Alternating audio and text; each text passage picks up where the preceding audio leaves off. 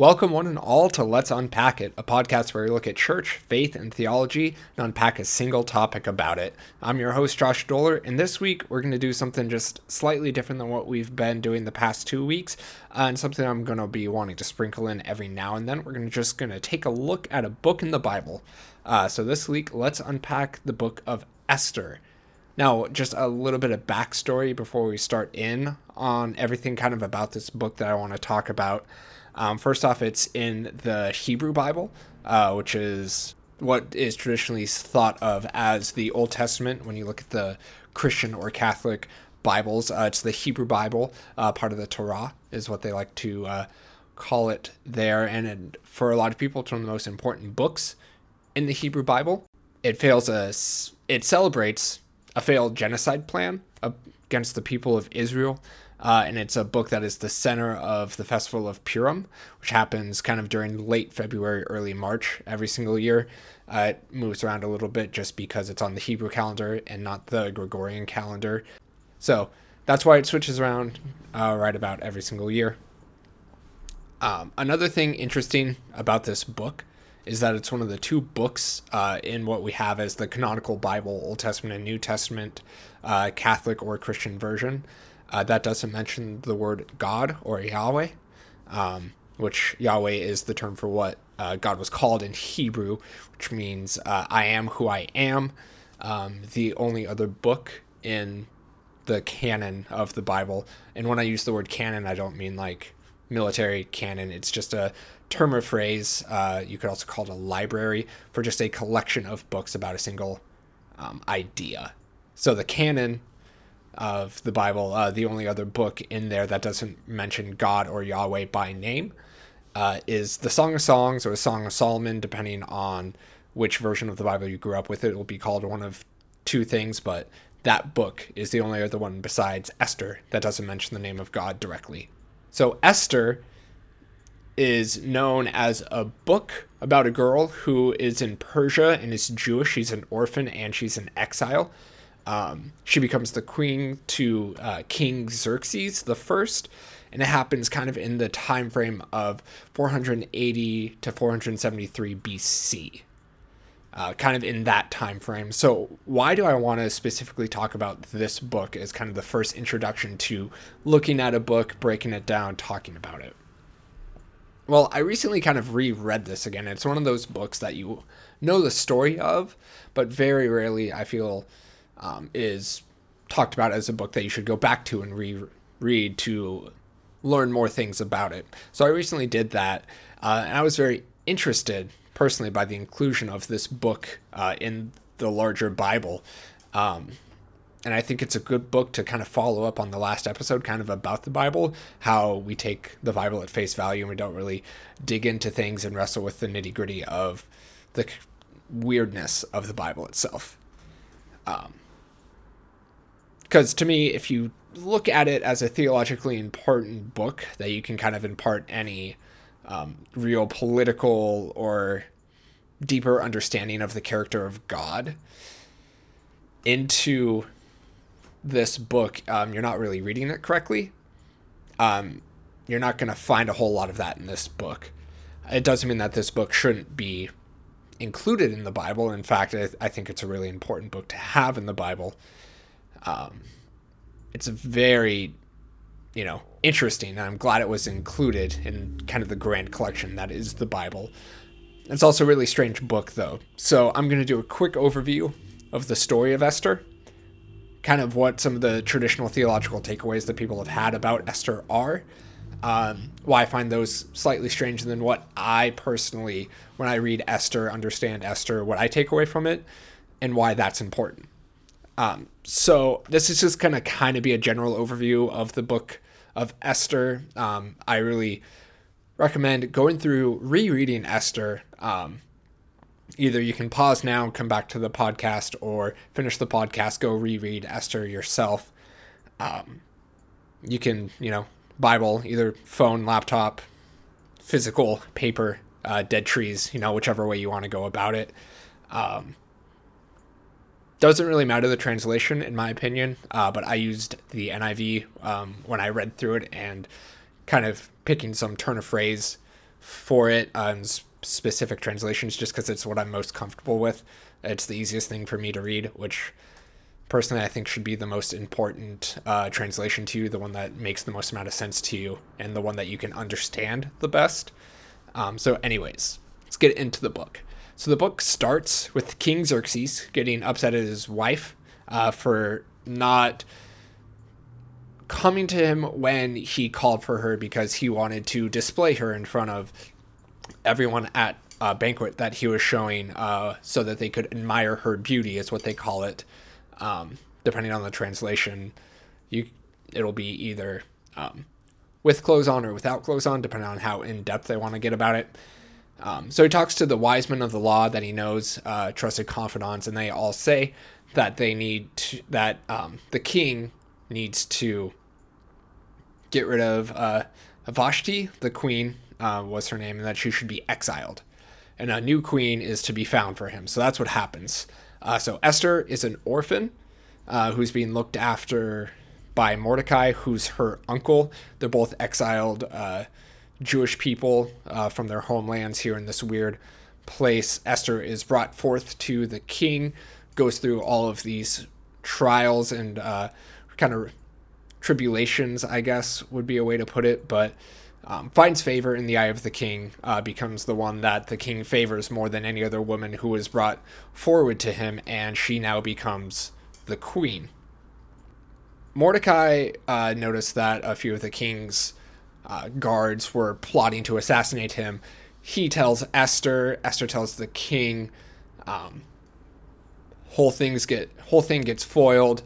Esther and Mordecai are praised by the king, but when the king was parading in front of uh, his um, civilians, I guess would see, or not not servants but subjects. Um, his, the king's right hand man noticed that Mordecai did not bow down, um, and so they plotted to have Mordecai killed as well as everyone who is part of Mordecai's people, which is the Jewish people. Mordecai finds out about this, um, helps have Esther convince the king to go against killing the Jews, which the king had already agreed to, and to have the man uh, Haman, who convinced the king to, you know, go against go against the Jewish people, calling for their genocide. Um, go against that, and Haman is eventually hung because that is what Esther wants. Uh, then, after that, the Jewish people were allowed to take up arms and defend themselves against any of their enemies, and then they proceed to kill all of the people who were enemies against them. But they don't pl- take their plunder, which plunder in that day of age meant food, horses, animals, women. So they killed all the enemies, but didn't take any of that traditional uh, warfare stuff for themselves. Um, and so the story referencing all of these different things is what the basis of the Festival of Purim is on. And then the book ends talking about how Mordecai becomes second in command to the king and how he was very important for the king going forward. So that's kind of the overview of the book. Uh, Orphan Girl becomes queen, stops a plot against her people. It's now celebrated as a festival for forever.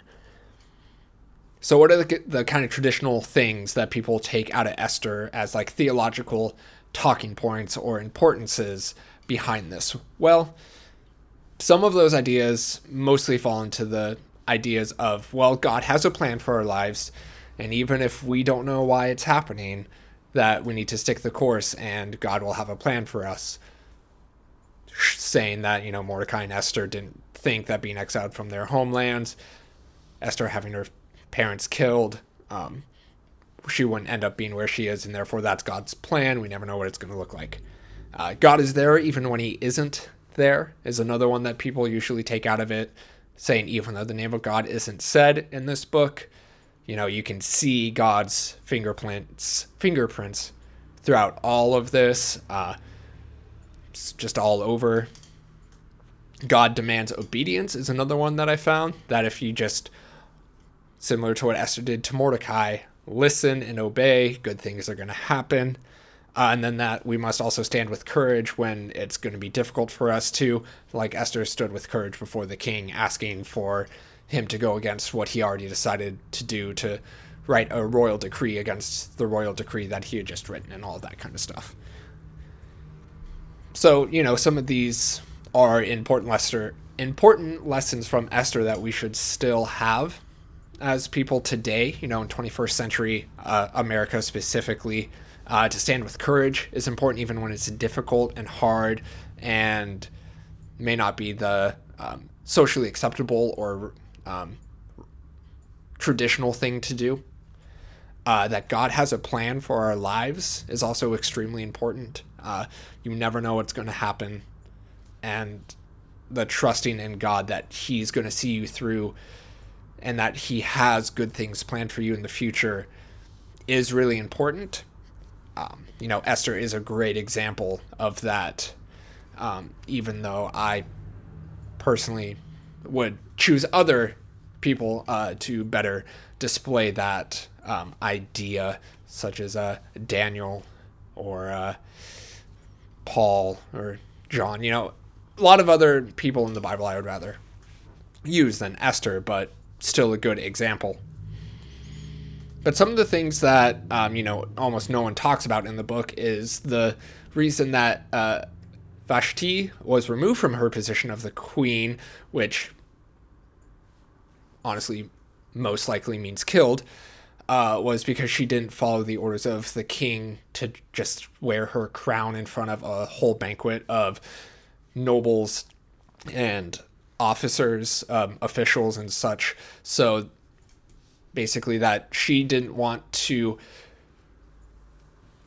honor a drunken king's request to parade her his naked wife around for everybody. The fact that she said no to that is the reason why Esther became queen, which is a really weird thing if you think about it. Because that doesn't seem like a traditionally Christian concept or something that traditionally you'll hear about in, say, Sunday school about Esther. Um, no one ever talks about the fact that Esther really just listens to Mordecai and you never hear her think of something for herself or say an original thought in the entire time. She's basically uh, kind of Mordecai's puppet in a sense, if you want to take a look at it that way of she just parrots everything that Mordecai wants to say to the king. So Mordecai really is the hero of the story, but the book is named Esther. I'll get into why I think that's important later.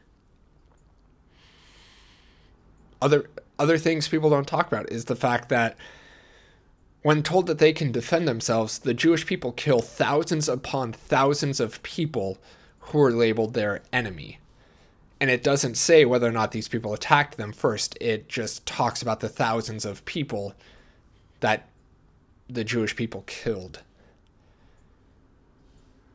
Doesn't say that they were being attacked. They just saw they just see it as they are our enemies, so therefore we are going to kill them. It's one of those weird things to think about when you think about Jesus and New Testament Christianity, the violence of the Old Testament, which is, you know, a duality that people sometimes don't want to talk about because it's difficult and it's hard and it takes a little more than five minutes, you know, to talk about. You know, another thing that people don't really talk about is this happened during the time of the Babylonian exile. That's why the Jewish people are not in Israel, or at the time it would be uh, Judea. Um, the Babylonian exile in biblical history is told to have happened because the Jewish people did not listen to God. And that uh, it was kind of a punishment to God's people that God let this thing happen. So we're working with all of these different ideas and time frames of things happening all at once here. So what do all of these things have to do with the greater narrative of the Bible? this collection of books that all talk about this one central idea of God and of Christ. It's a massively important story in Jewish history. It's written in such a way that people would be able to verify the story in history and explain to others very succinctly what happened. It's also important because uh, it's the salvation of the entire people group from annihilation in a kingdom.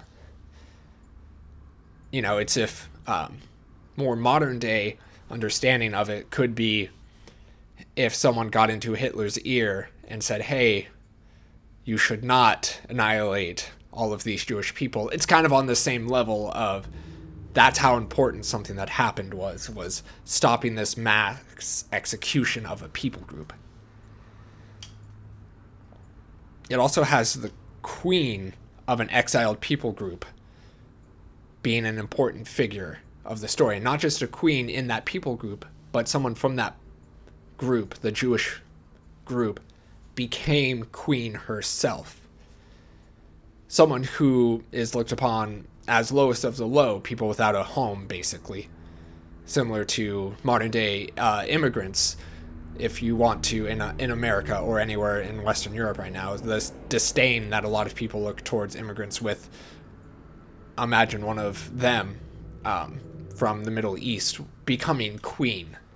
That's kind of what happened. That's the power dynamic shift in the book of Esther that happens with her becoming queen, even though the king didn't know about it. It also shows the strength of having a female saving the people, which is an extremely rare thing for the history, especially in that time, and for most of history.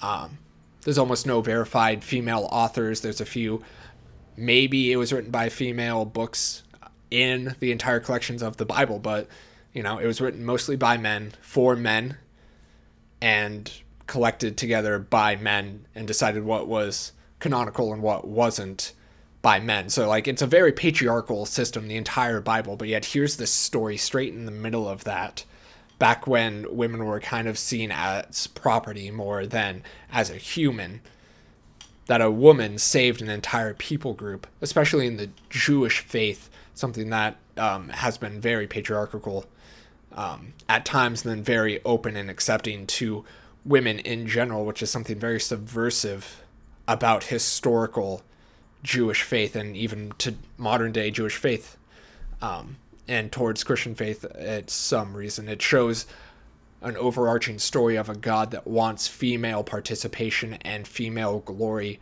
and female equality because of all of these different stories of Mary Magdalene, the Mother Mary, um, you know, Esther, all of the um, different women throughout who were unnamed, um, the female judge back in Judges, you know, all of these different stories that are like, this is different than what's happening at the exact same time everywhere else, showing the unique uniqueness of this God compared to everything else that's happening at this time. Um, and this book was also written after the fact. You know, this when you read the book, you definitely get the idea that this was written years after this happened, after the festival of Purim even started itself. So it's more of a historical understanding of why do we celebrate these things, and then also that's why it does have a slightly more Mordecai, Esther, Jewish people uh, positive spin on it is because it's celebrating the f- reason why they celebrate the festival. Um, so understanding that, even though they did slaughter thousands of people. So, what impact does the book of Esther have on 21st century American Christians? Honestly, not a whole lot outside of understanding the history of the people of God. You know, understanding the history of these this Jewish people, understanding the greater context of everything that was happening. We don't celebrate the festival of Purim as American Christians. Um, you know, most of us don't live in a society where having a woman speak up against an idea that their husband has, especially if the husband is someone who's an important figure, um, would get them killed. You know, that's not really something that would happen um, anymore. It's not like if the president's wife says something to him, he's going to have her executed. Um, at worst, he'll divorce her, um, which completely different topic. But you know, that's that's really kind of the worst that can happen in 21st century America, having a high-powered person's wife ask for some for him to go against something that he already decreed. There's no such thing as kind of ethnic Christians, um, no matter how many people identify as Christian more than they identify as anything else. You're not ethnically Christian. Um, so you're really not under any physical threat of violence for being Christian in America right now because as much as people like to say Christians are under attack, they're not really under attack. Um, culture is just changing, but you're not going to be physically attacked for being Christian or physically, um, you know, seen as lesser for being a Christian um, in general. So, why do I think it's important that the book of Esther is here, and what do I take out of the book of Esther? For me, it's beautiful to understand this book as a greater narrative of the Bible in general, that it's about people's wrestling and weird relationship with this God figure that we all have. And even when God isn't there, it's still important that God can do stuff even if God is nowhere near close to there. Because at this time, God is still expected to be at the temple in Jerusalem. That God has a physical location. So this is far away from God physically, how they understood it at the time. And so that's kind of the beauty of it is people being so far away from God, but yet, you know, still God looking after them in the sense of the Jewish people did not die. You know, it's a girl about a it's a book that's about a girl and her uncle who were nobodies rising up and helping save this massive group of people. You know, it's about even it's also about a story where even when it's entirely focused on the men of the story, the woman is the one who saves everybody and even though she is not seen as the main focus. She is the main focus. Mordecai. Mordecai is the main focus of the book of Esther, but it's still called the book of Esther because she's what's most important about that. It is validating women and their place in the great relationship and great understanding between God and human it's to understand the fact that this was written during a time where war and violence was so much more accepted than it was today. And that doesn't make it any better or worse than where we are today when it comes to how things happen, but understanding that those are ways and places and times that are do not matter to us right. It's also understanding that this book was written during a time where war and violence and people as property was culturally acceptable, and we are no longer at that point. And it is beautiful to be able to look back and see what people did, and also beautiful to look at the progress we have made as people to a more full understanding of who God actually is. Because when we look at God, we look at Jesus, and we look at the creation story that we have. And those are the two best views into who God is and what God wants for us as humanity here today. And in those stories, there's very little violence. There's very little people as property. There's just love and accepting and challenging people on flawed views. And most importantly, to me at least, it's the understanding that it's okay for a book in the Bible to be more historically important than spiritually important. There's this idea of spiritual importancy put onto each and every word in the entire Bible by some people. And sometimes it is just more beautiful to understand that this is history. This is some of the best preserved history that we have. And some of, you know, the best known history stories that we have are stuff like the book of Esther. And that's beautiful.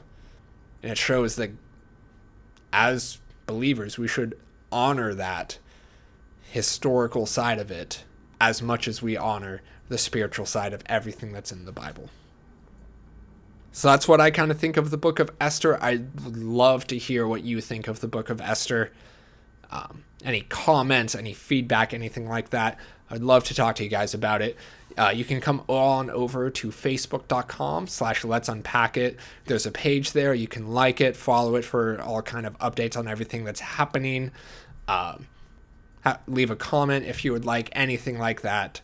Um, and once again, that's facebook.com slash let's unpack it. Or you can reach out to me on Twitter at Josh Dolar. That's J O S H D O L A R. No underscore, no anything like that. Um, we're also on iTunes, we're on SoundCloud, we're on Stitcher, we're on almost any kind of way that you can get a podcast on. If you're listening there and you like it, please give it whatever the highest possible rating of whatever system that is you can. Um, and, you know, leave a comment if you want. That would help uh, me reach out to different people. I want to thank you so much for those of you who have listened, who have reached out to me. Um, I've loved the feedback, and I'm doing what I can to make this uh, better for everyone. And I'm trying to make this a better uh, product. Uh, I'm trying to make this a better podcast, uh, deeper podcast stuff that people want to listen to, and something that you would want to share with your friends or family um, and feel comfortable doing that. So I thank you for those of you who have done that already. Um, and until next time, thank you so much for joining me. God bless.